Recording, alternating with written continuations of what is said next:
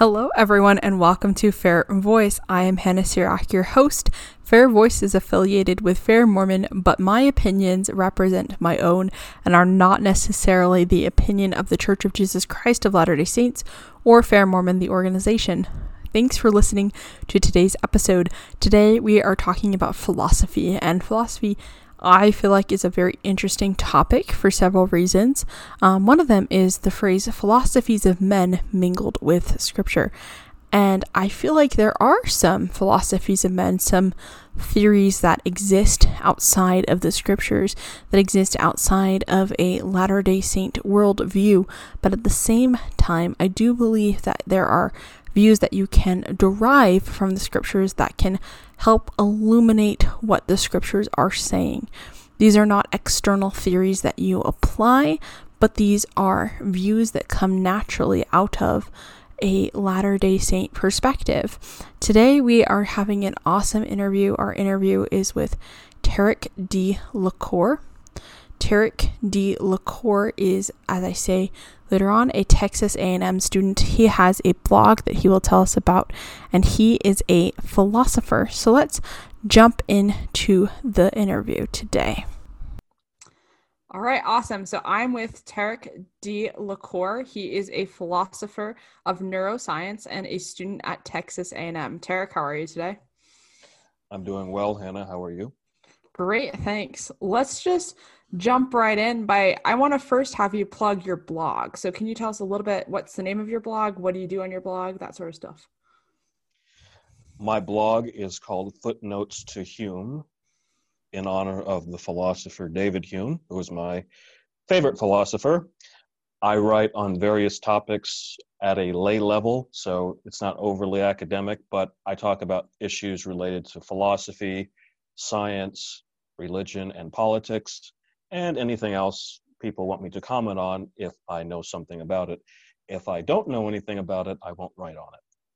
So that's that. Perfect. Thank you. We'll link the blog for you in the description. So let's begin by talking about what the philosophy of science is for those of us who might not know what that means. Philosophy of science is a branch of philosophy that studies the methods of science, how science uh, what the nature of theories are, what the nature of scientific laws are, uh, how scientific practice differs within particular sciences. For example, there's, for example, philosophy of science is a branch of philosophy, but within philosophy of science, there are different branches, such as I do philosophy of neuroscience and philosophy of psychology, but there's also philosophy of physics, philosophy of chemistry, philosophy of biology, and other philosophies, but they're all interested in different questions such as the methods of the sciences, how we get answers in those sciences, uh, what's the nature of a law. Every science will, will use the same terminology, but it will mean different things. And philosophers are trying to clarify those questions. And in addition to that, philosophers of science will take what the sciences are telling us and ask other traditional philosophical questions such as how do we know things? So philosophers of neuroscience will look at uh, our brain chemistry and structure and see what the correlations are between knowing versus believing versus are there any hardwired intuitions in us that wire us to believe a certain way or are we more of a blank slate for example so kind of going off that what would you say is the definition of science the definition of science is like the definition of philosophy, namely, it will depend on who you ask. But I would say science is an enterprise that is shaped by experiment and observation and prediction, and that its main goal is to find out the nature and structure of reality. So, and so maybe the experimental method to find out what reality is and what it's like. What methods do you think work best for finding out what reality is within theology? Hmm.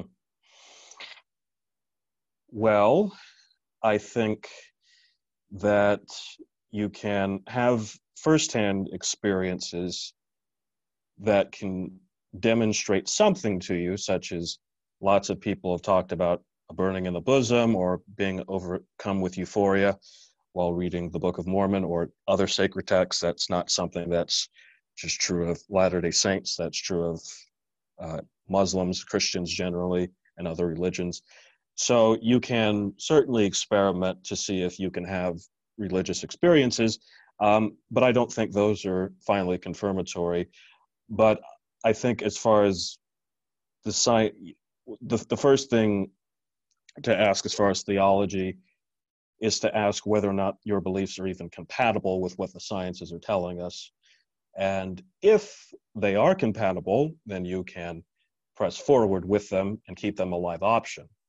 If not, then it might then it would either then I then I would personally say just discard them, but or you could hold out and hope that science changes, but that's a little bit begging the question, I think. So.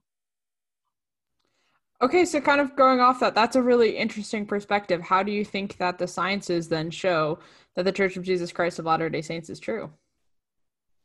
I don't think that they show that the church is true. I think that the church, the, the theology of the church is not inconsistent with what science is showing.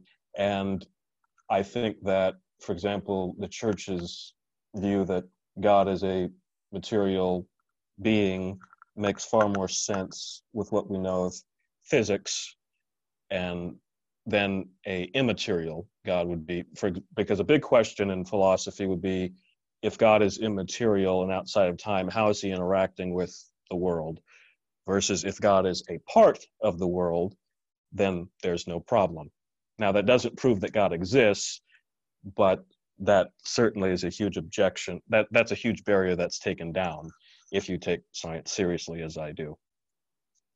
What adjectives would you use to describe your philosophical worldview? I am an empiricist, a naturalist, a scientific realist, a um, and, and also I would call myself a scientistic. That's a term that's coined by one of my other favorite philosophers, Alex Rosenberg, in his book, The Atheist's Guide to Reality. For the terms um, empiricist and naturalist, could you please explain what these belief systems are and how you relate them to our theology? Yes, empiricism is the stance that knowledge comes through sense experience. So that's very consistent with what I was talking about with science earlier, going with what the senses and observation and experimental evidence are showing us. So, an empiricist will, of the type of the type that I advocate, will say that there's not any non-empirical knowledge. So, things like intuitions and just thinking about things will perhaps give you are clever ways of thinking, but they don't lead to truth. You, you don't know something until you have empirical evidence for or against it. Um, a naturalist would be a person who says that the, the only, um, is a metaphysical position. Metaphysics is the branch of philosophy that asks questions about the ultimate structure of reality.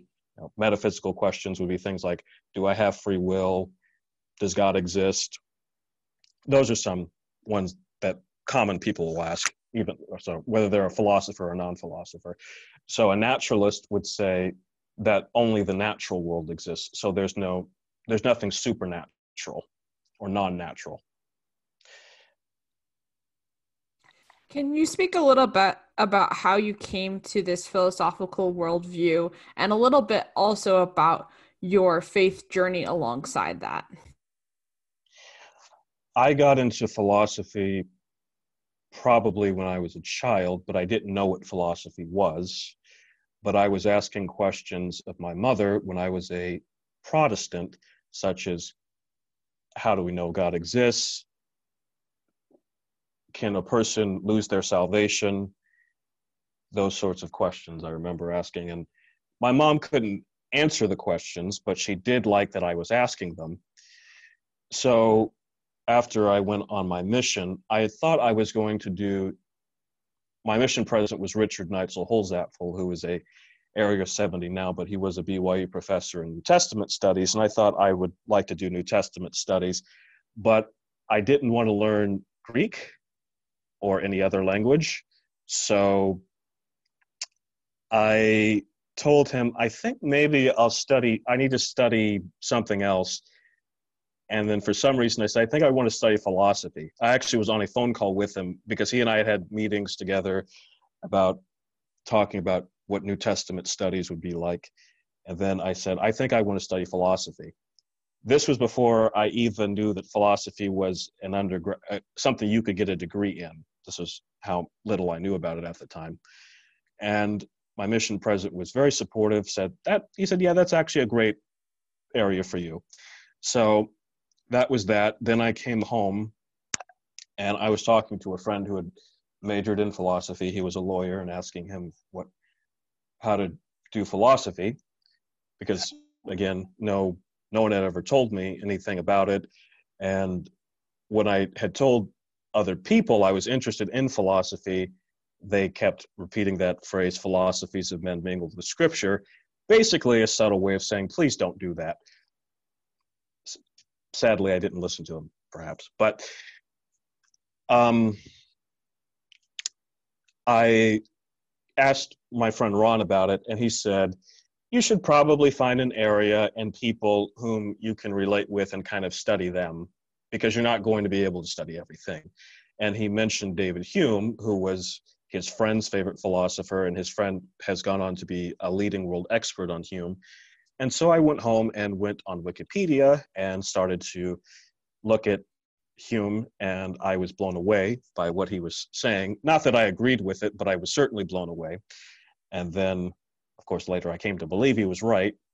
But so I, then I began to read lots of books, uh, began taking classes. I, I, I did my undergraduate studies at Utah Valley University, and their way of doing philosophy is certainly a lot different than mine, but I continued to learn more about the sciences and I remember one paper that really changed my life, or two papers actually, were by the same philosopher, Willard Van Orman Quine. His paper, Naturalized Epistemology and Two Dogmas of Empiricism, where he talks about how philosophy should integrate with science and be a part of science. That's how you would answer actual questions rather than just being in your armchair and thinking about it. And then uh, disciples of Quine, such as Daniel Dennett, Alex Rosenberg, Stephen Stich, uh, Peter Carruthers, studying them led me to think that I, if I was going to do a graduate program in philosophy, I'd have to do one that also allowed me to do science. So when I applied to graduate schools, I was saying, can I also do graduate work in the neurosciences? So that's why I came to Texas A&M was because they require that you get a master's or a second doctorate in something else. So I'm working on that as well. So that's how my philosophical journey went. As far as conversion stories, I studied. I began researching the church when I was 15. I researched it for about three years before I joined. So I read lots of books, pro and con.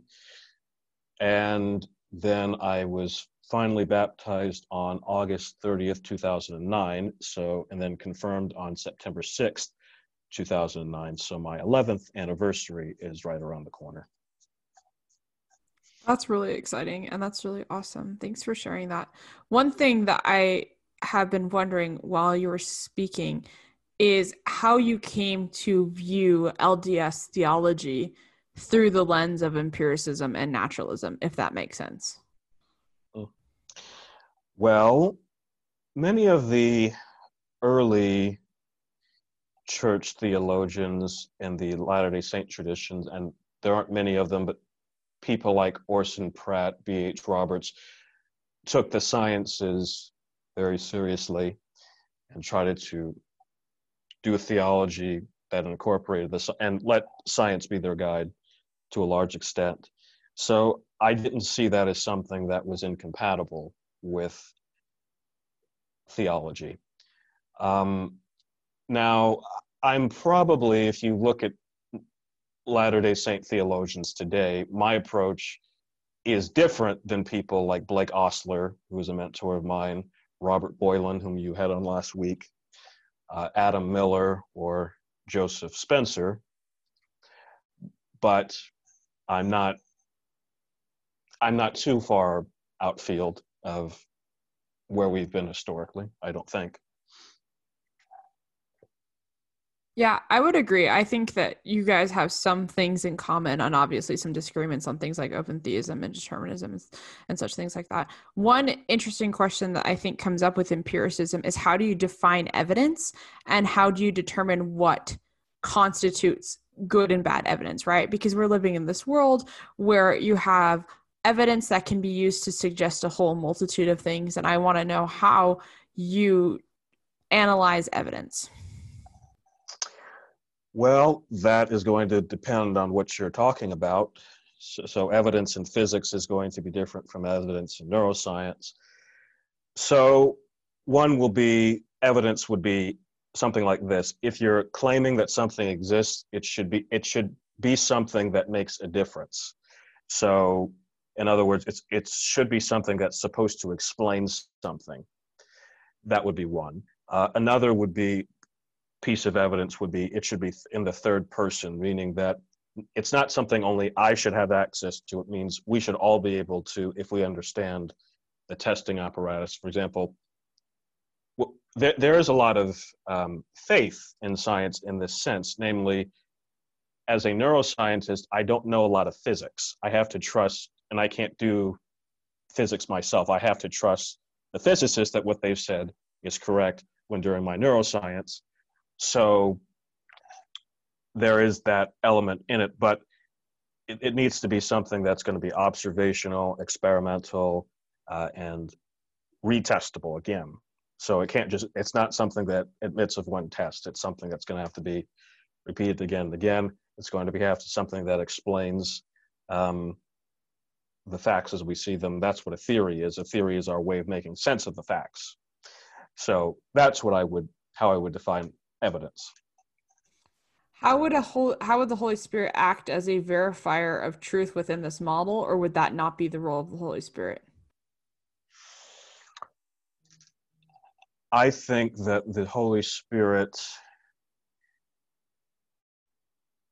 is something that kind of moves us to seek truth, but I don't, and it can confirm it to an individual, but there's a difference between knowing and showing. You can have an experience that you know that has changed your life and that you can say, I've had this experience of God. The problem comes in in, but why should I believe that that's the case? So spiritual experiences and the like are fine in, in the first person, but evidence is more in the third person, so you'd need to give other arguments and reasons for why we should accept those sorts of experiences. So I don't want to leave out the Holy Ghost by any means, but it's not the it's it's it's certainly not the way to you can't do philosophy and theology by the Holy Spirit, but hopefully you do it with the aid of the Holy Spirit, if that makes sense. Yeah, I agree. And I think that's a really good way to put it. And I think too often people will assume when we say that we have the Holy Spirit act as a verifier of truth that we mean that we're just receiving all this spiritual knowledge and we're ignoring um, what's in front of us, which is not the case. Um, at this point, I would like to. Uh, oh, can I can I add one more thing? Yeah. I would also say, as an empiricist, you also have to have your experiences be completely on the table, meaning that while you can certainly say you've had certain experiences, that doesn't mean that they're not open to question and prodding by critics. So you, you can't just say, I've had this experience, that's all, end of story. You can say, I've had this experience, so we'll put that on the table and we'll leave it there, but it has to be open to critical evaluation and, and scrutiny. I agree. One question that I would like you to kind of work through is kind of like a thought experiment, for lack of a better term. I'd like you to pick one issue, such as historicity of the Book of Abraham, Book of Mormon, existence of God, etc., and talk about the evidences that you think exist for that. Okay, first of all, as an empiricist, I don't really like thought experiments because you can't experiment on them. But uh, sorry, you said Book of Abraham, Book of Mormon, Existence of God. Just pick. Uh, those are suggestions. Those are examples of the types of things. Like one, one particular issue that you think is particularly to relevant to Latter Day Saints that you feel like you could speak about, even though it is a thought experiment and you're an empiricist, um, and what evidence exists exist to suggest that the Latter Day Saint interpretation is most correct. I'll use the Book of Mormon because that's the one I have the most acquaintance with and probably most ability to speak on. In science, we use something that's called abduction, which means inference to the best explanation. So there's in science there'll be lots of live options on the table, and you'll have to choose well which one's the best one because it's the simplest, it explains the most, things like that. I think in terms of the Book of Mormon, it's a very complex book, and as I read it, I don't see. I, I first of all, I do see how critics can say, yes, this looks like this borrows from the King James Version and other things. So I, I do I do accept that. But I think that the best explanation of all the evidence that we have is that Joseph Smith had revealed to him. I think that that's a simpler and explanation that has that accounts for all the evidence that we have versus Joseph Smith making it up as he went or the other theories I've heard. I've just not seen I, I, I, understand that there are other explanations and I think you have to deal with them accordingly. So you don't just dismiss them out of hand. But I think that the simplest and best explanations that Joseph Smith had the book revealed to him rather than wrote it himself or, or co-wrote it with others or uh, any of the other explanations. Yeah, I agree. And I think a philosophical framework can be really important to individual Latter day Saints for developing frameworks for how they can view the gospel of Jesus Christ. So at this time, I kind of want to transition away from your beliefs, um, your specific philosophical approaches, into a broader discussion about why is it important for a Latter day Saint to understand philosophy, where they can start, and how they can develop their own worldview. So let's start off with why should why should someone listening to this podcast care about philosophy? You know we have that phrase that you mentioned philosophies of men mingle with scripture and i've definitely heard that at byu because of what i study too. Um, so l- let's talk a little bit about that and why a latter day saint should care what that phrase means and what that phrase does not mean. Philosophy is something that you do every day whether you know that you use it or not. For example you make decisions that you think are better supported than other decisions. You assume that you act as a free agent. You um, make moral choices. You do all these things. These are all questions of philosophy, moral philosophy, logic, uh, metaphysics. So you use the, the you use philosophy every day. The only question is whether you do it poorly or you do it well. So if you're going to use something every day, I would rather use it well rather than use it poorly. As far as the philosophies of men mingle with scripture, that is a podcast unto itself. But I would say that even when reading scripture and interpreting it, or saying that someone else should interpret it for you, you're using philosophy because you're saying, I can't answer this question, but these experts can. So then the question becomes, but why is this person an expert? What makes them better than you? That's a philosophical discussion. So philosophy, as I said, is unavoidable. Yeah, and I think that's a really good point. And I think this broader definition of philosophy, which is more more true in a lot of ways, I think can be difficult for people to grapple with. I think when people imagine philosophers, they imagine, you know, Socrates on the top of a tower calling down to the people. They don't imagine the discrete individual instances where you think through your own decisions. So how show, show that would show how much they don't read because Socrates often in the Platonic dialogues is generally sitting down with people having dinner and talking through a question with the ordinary person rather than just telling people what to believe. Usually, Socrates actually doesn't tell people what to believe. He just points out, this is your reasoning, this is where you've made a mistake, and then invites them to give a, a different argument. You'll, see that in some of Plato's classic works like Republic and um, Euthyphro, where Socrates is basically asking questions rather than giving answers. That may be the difference between the philosophers and the scientists, where the philosophers are asking the questions and then the scientists are doing the answers. And then good philosophy and good science is when you merge the two. That's a really astute point, and I, I do like that point a lot.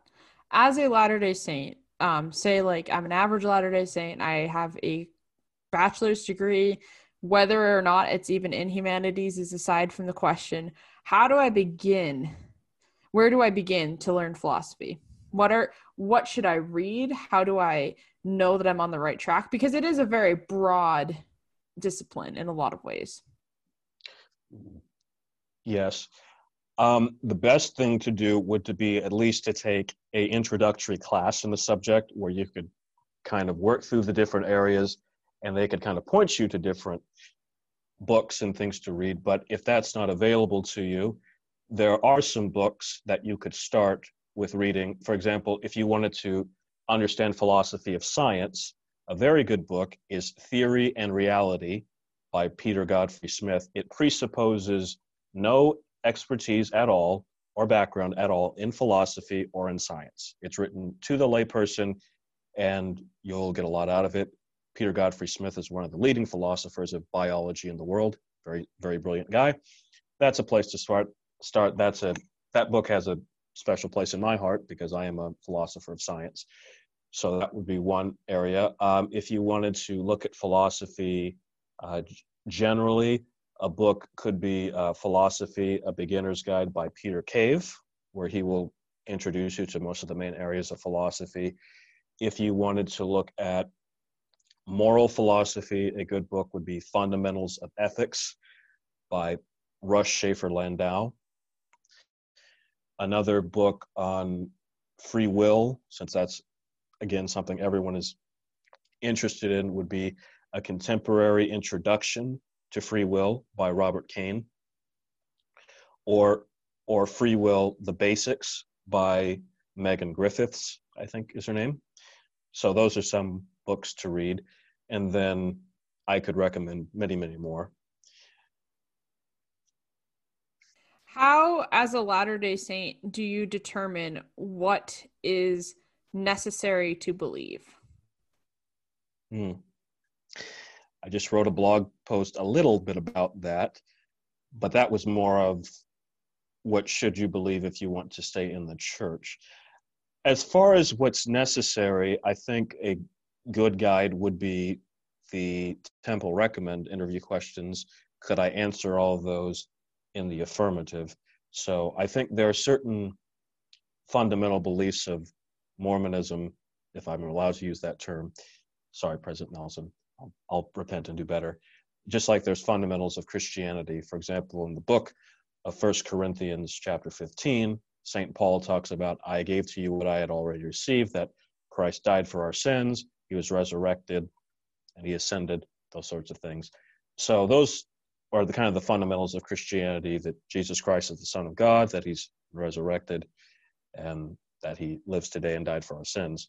And in similar manner, there are certain fundamental beliefs of Mormonism, namely that Joseph Smith is a prophet of God, that Jesus is the Son of God, that the Book of Mormon is a historical book that leads us closer to Christ, and also that the modern uh, president of the Church of Jesus Christ of Latter day Saints is a modern prophet. I think those are the fundamentals of that you would have to believe. There are lots of things that I think you can have an open. It, it's an. There are a lot of questions in Mormonism that I think are open questions that don't have that you don't have to believe one way or the other. But that's where I. But but those are. But that's where I would want to start. So, with all of those, I feel like you have to have a consistent way to evaluate them and to construct a framework for your beliefs. And what I'm seeing in Latter day Saint communities is this tendency to um, reject some of these claims while accepting others of the claims, which I don't think is logically consistent. Could you talk a little bit about the necessity for a logically consistent worldview within Latter day Saint theology to get you to be able to stay in the church? Certain beliefs if you if they are rejected will undermine other beliefs that you have.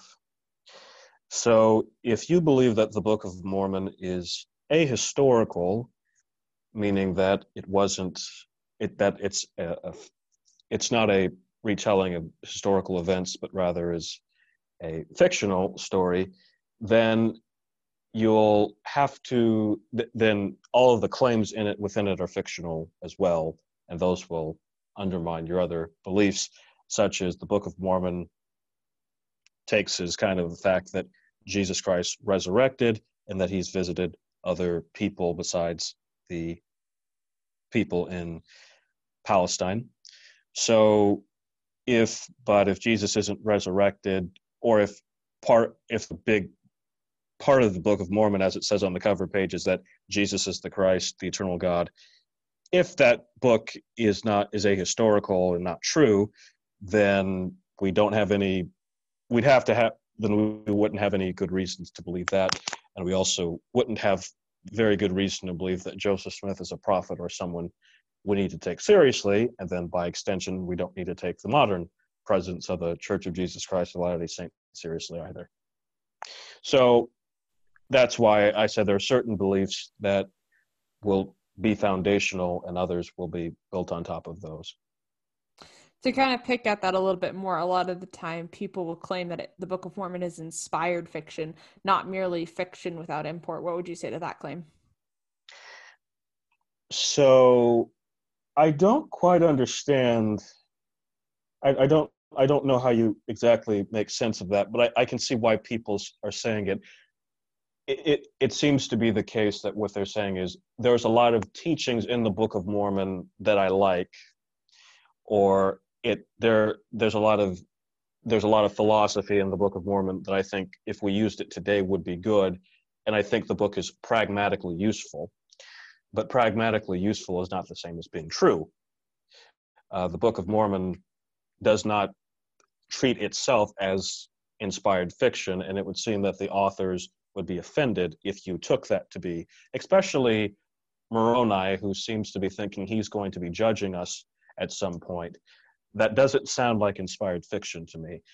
But, but as I say, you can certainly use that book or any other book to use to get philosophy from. I mean, you can get, you can use. Um, I mean, I I find Lord of the Rings and Game of Thrones inspiring in some aspects, but at the end that but all i'm reporting is a subjective thing about me not an objective thing that all of us need to take seriously yeah i agree one of the reasons i do like lord of the rings is there there's that catholic there's that catholic bent to it that if you really dig deep you can find a lot of really good catholic theology well, lots of people don't know, but J.R. Tolkien was upset with his friend C.S. Lewis for joining the Church of England rather than the Catholic Church, as Tolkien was a very devout Catholic. That is true. Um, kind of going off of that previous comment, what advice would you have for someone who is struggling with the conflicting evidences for the Book of Mormon and is trying to determine how to maintain a consistent Latter day Saint view? How would you develop your own philosophical framework? And just for frame of reference, like Tarik and I have talked, and we definitely have some differing opinions on more of the open question. So it is possible to have disagreement. There isn't a monolith. It's, it's Tarik, by the way. Oh, sorry. No Thank worries. you. Okay, so the question was, how do we deal with the conflicting evidence? Yes, and how do you do you develop your own framework?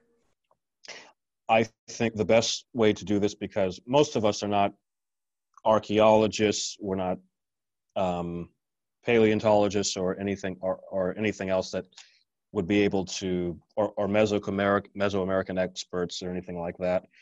So the best we can do is you look at the arguments from the best of both sides and then see which one makes a better argument and side there.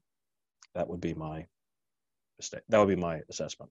I have all respect in the world for people who say, I've looked at the evidence and I just can't accept the Book of Mormon as historical. I disagree with them, but at least they've done the hard work and made a decision.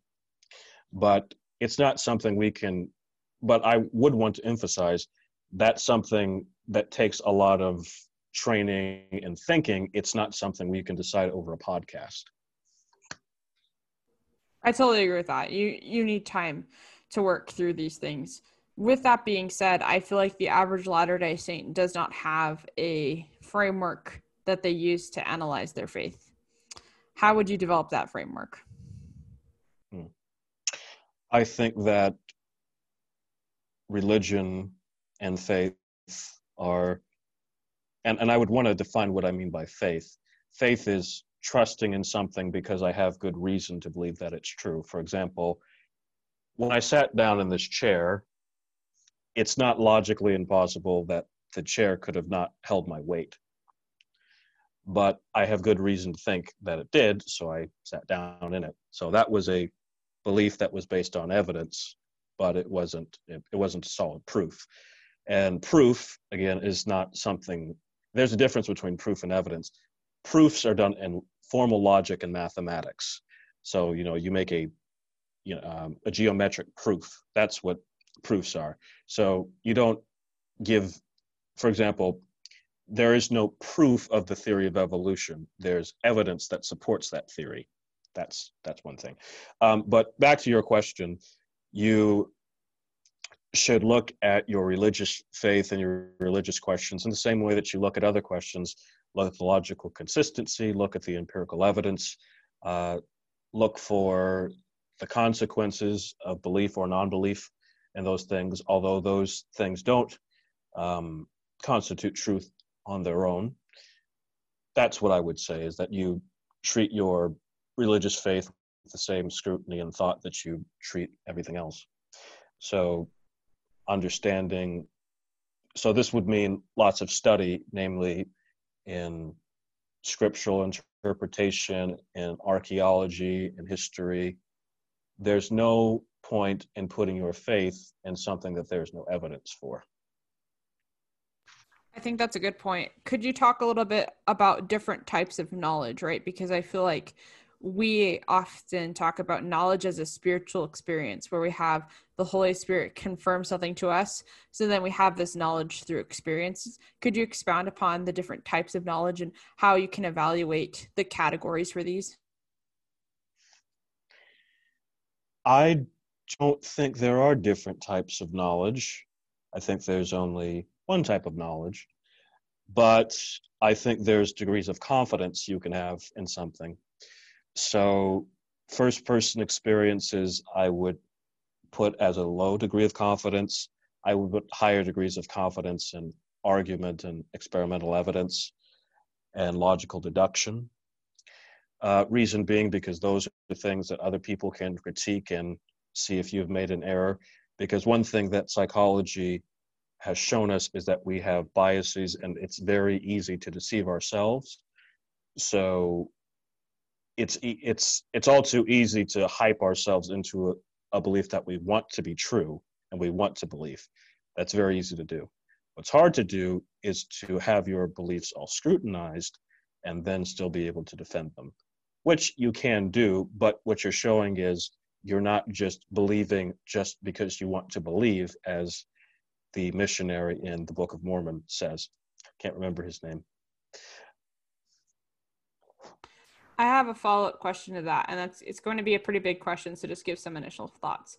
What would you say are the pragmatic differences between confirmation bias and the verification by the Holy Spirit? Hmm. Well, uh, confirmation bias means that you really only look for evidence for which you want to believe. So the way to avoid it is to read things that you're prone not to agree with. So you need to look at the evidence against what you believe.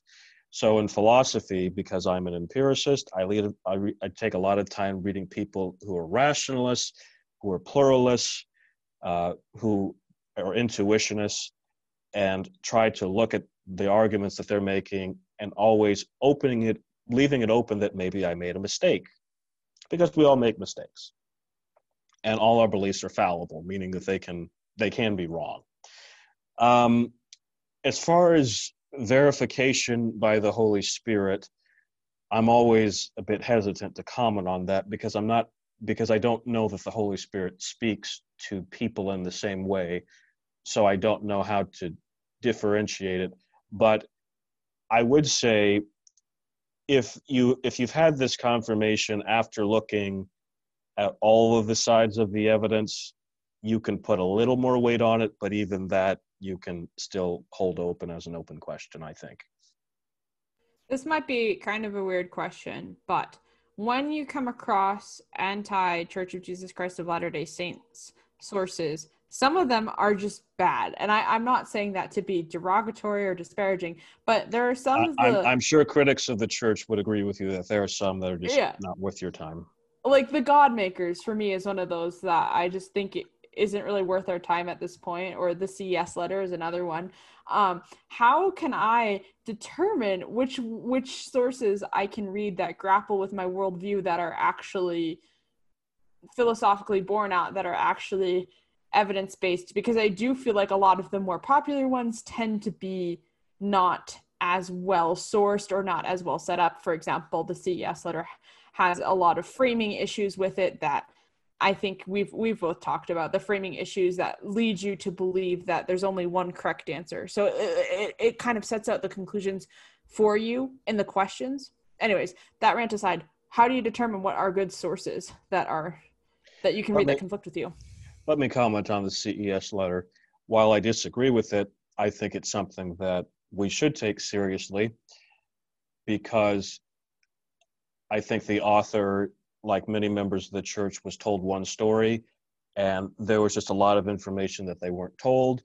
And I think they deserve those people deserve an answer. Is Why wasn't I told this? How how do I reconcile this? So I think that the questions he that the author brings up are not silly questions in and of themselves, even though I disagree with his conclusions on them, because obviously I'm still a Latter day Saint. Um, as far as a person commenting on a different issue, when you look at a book, you should question the relevant credentials. For example, if a person is writing a history book, do does this person have any good background in history? Are they a professor in that area? Do they have graduate training in this area? And you know are these have their are they publishing with a reputable publisher? Are they publishing in peer reviewed journals? Those sorts of things. Those are how you would see look at the person's credentials. And also at the end just looking at the arguments and the evidence for what they're claiming. If there's good evidence for what they're claiming, take it seriously. And if what they're saying overturns what you'd like to believe, then change your belief. What are some critics of the church can be can be right. They're not they're not all they're not just a priori like they're not just wrong just because they happen to be a critics of the church. Sometimes the church has done things that are wrong and th- done things that are bad, and we try to defend it and maybe we shouldn't. That's what i think. Yeah. Um i think that yeah there, there is validity to some critiques. I think we can disagree on the extent or degree of that. Um, but there is validity to some people's arguments. My follow-up question to you would then be what how do you constitute how sorry how would you define a good latter day saint rebuttal? And the reason i'm asking this is because a lot of the Latter day Saint scholarship works that are in favor of the church's positions are not published outside of what I like to call the BYU sphere, if that makes sense. Right. Well, there's nothing wrong with, say, publishing with Deseret Book or Fair or someone else, but you can do, but you can do better. You should try to, when you publish, try to publish with the best, as always my view. Terryl Givens does that. He publishes basically entirely through Oxford. Uh, by the time I finish this sentence, he's probably written another five books. So, um, but just because it's with it's published by a church person doesn't mean therefore the arguments don't hold up, or that the arguments are good. It, we we some things have been published that just aren't very good, or are are only at really a lay level and aren't a scholarly level. And some books are meant to be popular, some are meant to be scholarly, and you should probably early on understand the difference between the two. Would be my be my view. It, it's not surprising that the church that church publications come primarily from people who are interested in those because you got to find someone who's because publishers are looking at an audience. What is there an audience for? What are people going to buy?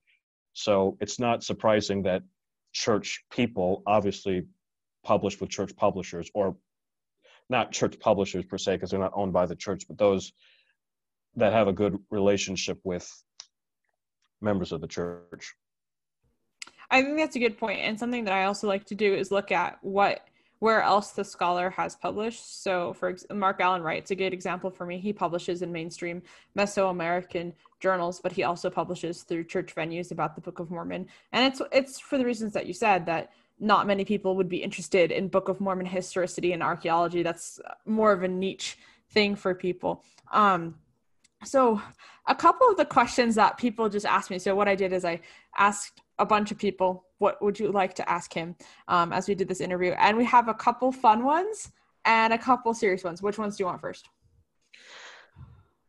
It doesn't matter. Okay. We'll just do like we'll do every other. We have four. What's your favorite flavor of ice cream and why? My favorite flavor of ice cream is chocolate chip cookie dough. And simply put, it has cookie dough and ice cream. I don't think you can do much better than that. Awesome. So one of the more serious ones was what is the most difficult issue in the Church of Jesus Christ of Latter-day Saints for you to grapple with, and how have you worked through it? As an African American Latter-day Saint, the hardest issue for me has been racism in the church and the priesthood.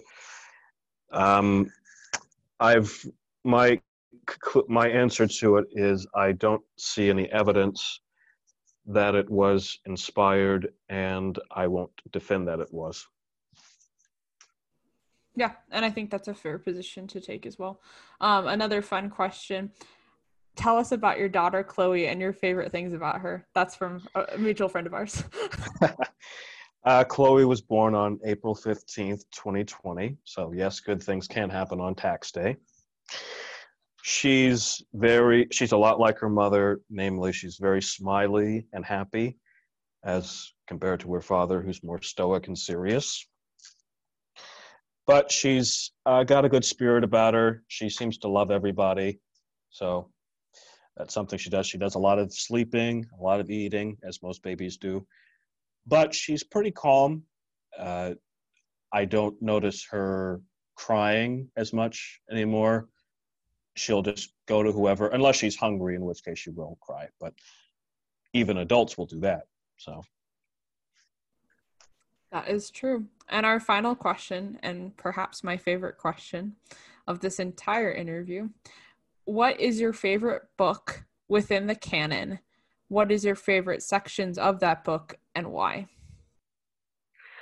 That is a very, very hard question. I'm going to go with my favorite is the New Testament. I am I've always been a big fan of Jesus of Nazareth and St. Paul, and that's where their works are at, so that's probably why. I think that Paul's letter to the Romans and to the Corinthians and First Corinthians are my favorite because I love how Paul uses Stoic philosophy, and I love how he's very clear about what he thinks. At least I think so. And he's okay with criticizing himself, saying that he makes mistakes, and that you know he's he can understand why people don't always believe in him. In many ways, Paul isn't unlike Joseph Smith in that regard. I agree. So I'm just going to plug your blog one last time. It is called Footnotes to Hume. Thank you for coming on. This was Tarik D. LaCour,